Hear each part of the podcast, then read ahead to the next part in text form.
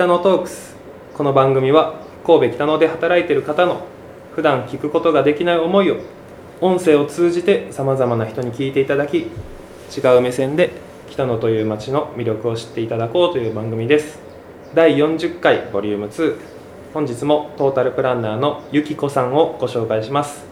ゆきこさん改めゆきこさんよろしくお願いします。よろしくお願いします。えー前回はうん、中西の個性分析をしていただいて はい、本質はコアラでゆっくりなんですけど、うん、ワイルドに頑張ろうようん、って言われてちょっと悩んでます。どうしようかなって悩んでます、うん。でもワイルドにできるようにうん、やってはいきたいんですけれど、えーすごくトータルプランナーって広い言葉でご紹介してますけど、はい、ゆっこさんの過去の話を今回は聞いていこうと思ってまして、はい、このお仕事になるきっかけとかもあると思うんですけど、うんうんうん、過去はどういうことをされてたんですか？えっとですね、今42歳なんですけど、はい。過去は33歳まで東京都の小学校の先生をしてました。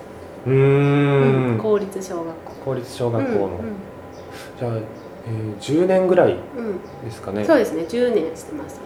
うーんうんうん。うん、え教師を目指そうと思ったきっかけって何きっかけはもうありがちなんですけど、い。小学校の時の先生たちに本当に恵まれてて、もう楽しくて楽しくてしょうがなくて、でこういうクラスとかこういう先生いいなって思ってそういう風な学校になったらいいじゃないですか、うんうんうん。でそこからそのまま大学い行ってそのまま学校の先生になったって感じであそうなんですね、うん。えちなみに担当してた科目って何？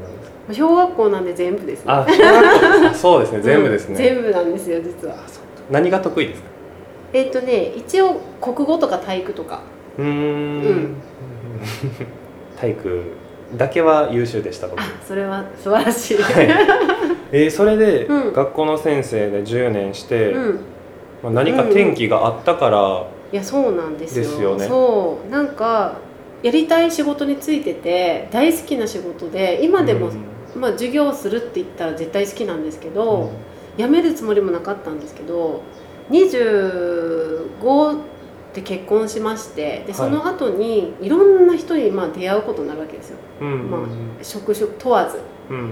その時に自分の人生を考えた時に65歳まで8時半から夜中まで結構学校にいたタイプでね。土日も学校に出勤してたタイプだったんで、えー、週 7? うん、なんかあの不登校の子おったらもう毎日迎えに行くような感じのタイプ、まあ、今でいう、ね、熱血系みたいなはいはい。感じだったんで、なんていうのかな。震災があった時とかにも、はい。あのー子供じ自分の子供は保育園だけどうん。仕事は優先せんといかんかったりとか、うん。まあ、いろいろ考えたきっかけはそういう時もあったしなんかこのまま65まで行っていいんかなって思った時に、まあ、いろんな人に出会ってうんちょっと自分で先生しながらいろいろなことをやり始めちゃったんですよ、はい。うんううん。うんんうん、それがきっかけかな。でそれをそれをやっうん。たのがきっかけで,、うん。で33の時にはもう辞めるっていう決意したってことですよね。この前やったカルテもうんはい教員の時に使えるから子どもたちとかもうお母さんたちの悩みを聞いたりとかがよくあるんで、うん。うんうんそれに活かせるっていう意味で取ってた資格だったんです、うん。ん。だからお仕事にするわけでもなくはい。で当時は別に本当に学校のことしかしてなかったのが、うん。そうですね。なんていうのかな。うん。人の人生を子供だけじゃなくて大人が変わるとその家の子供にも影響するじゃないですかうーんはい。でも学校にいるとね子供だけ相手でしかもその1年間っていう担任をしてる時だけ今ももちろん連絡取ってるお母さんや子供たちとも連絡取ってるんですけど限られた時間になるじゃないですか、うん。でもプライベートだったりとか学校の枠組みから外れたらいつあったっていいわけだし、うん。どんな提案でもできるしもっと近くなれるっていう。うそれを28歳ぐらいかな28歳9歳ぐらいでそう思ってそれでちょっと学校の教員はしながらちょっといろんなことを勉強し始めてうん。でそっちでもまあ収入がちょっと追いついてきたんで33の時に、まあ、朝7時半に学校に出勤なんで、うん。もうちょっと時間をもっと有効に自分が使えるようにということで、校長先生に言ってうん。やめました。好きな仕事だけれどもうん。離れたってことですもんね、あそうですそうです。ん。うん。まあそれが、まあ、時間をうん。作れたうん。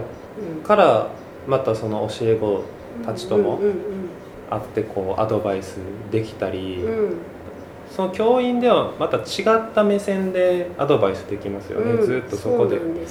そこの思考を超えて、うん。いろんなことを経験してそう。いろんな形を提案できるような、そうですね、うん。あと学校は、まあ、だから担任離れたらもう次の先生うんがいるし、なんていうのかなやりたいのは授業とか子供に関わることだけどこうね別の仕事もあるじゃないですか。事務的な、うんまあ、教育委員会的な仕事とかもあるから、そういうのは私は省きたかったから、うんって考えたら、まあ、枠組みが私には邪魔だったっていう。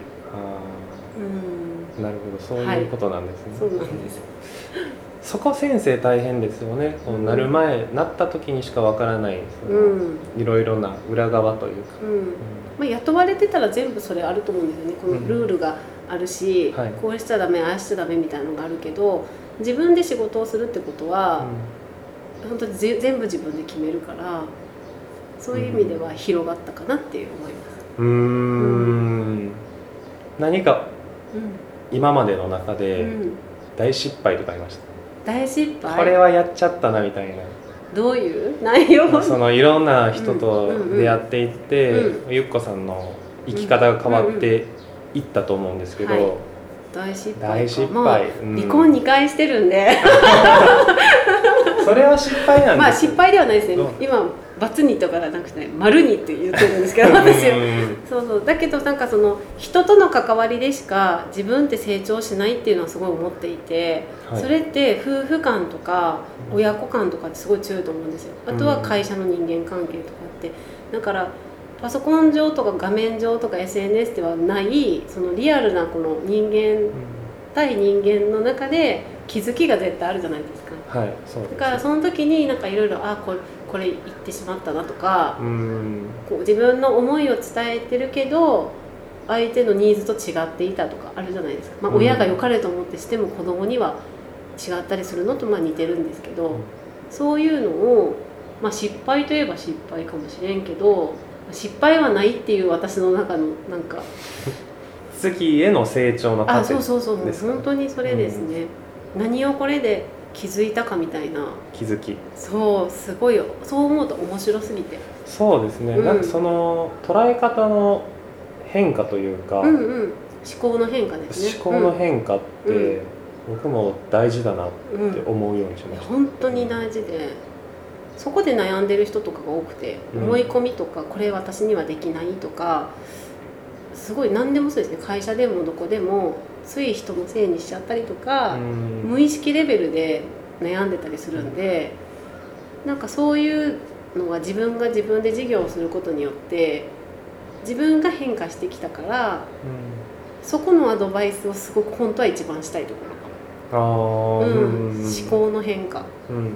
前回ね分析出していただいたやつもそうですよね、うん。これを見ながらこれだからアドバイスできるっていう、んんんだから引き出したいみたいなのがすごいありますね。なんかその人が持ってる能力って私もそうなんですけどまだ見ない自分のなんかあるって。でみんな絶対あるから、生きてる100年ぐらいの間にこうそれが出てきたらもっとキラキラして面白いかなって。子供がなんかできたら、できたってなるじゃないですか。なんかあれが大人にもあったらいいなっていうのはすごく思います、うんうん、そうすごいそれが一番あるかな。うん。感動するじゃないですかなんかでも大人になるとそれが少なくて、ドラマとか映画で感動するのは人の人生だし、うん。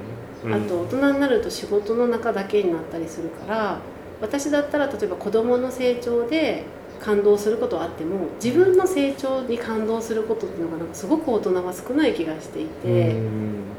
だからそういうこういろんな場面とか成長する機会って実はもうゴロゴロあるから、うんそういうのの気づきとかそういうのをね結構大人の二十歳以上の人たちとめちゃくちゃ60代以上でもうーん。めちゃくちゃ話しますねそういう話を。うん。ん。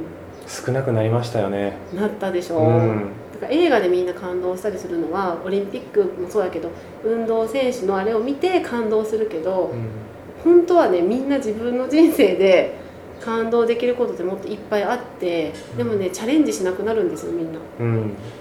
しなくなります。そう。そこを私がチャレンジしてこれたのも周りの人のまあ影響があったからだし、うだから同じように私が何かこうサポートすることによってチャレンジする人がすごい増えたらいいなとか、うん。で実際増えてるからありがとうって言われるからまたそれも嬉しい。うん。いい連鎖が生まれていってるわけですね。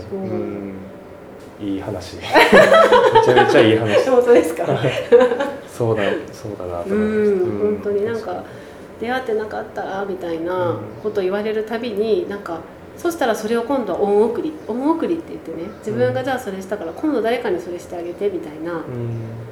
なんかそういう連鎖をいきやっていきたい、うん、それが収入を増やすこともそうかもしれないしうんその人のが自分のことを好きになることかもしれないし、うん。子育てが楽しくなることかもしれないし人によって全然違うからうん。それでちょっとそのトータルプロデュースってなっちゃうのはそうどうしても一人一人が違いすぎるんでうんうんうん。ちょっと大きい感じの枠組みにはなるっていう。そうですね、お時間そろそろはい。なので、また次週につなげたいと思います、はい。ありがとうございます。ありがとうございます。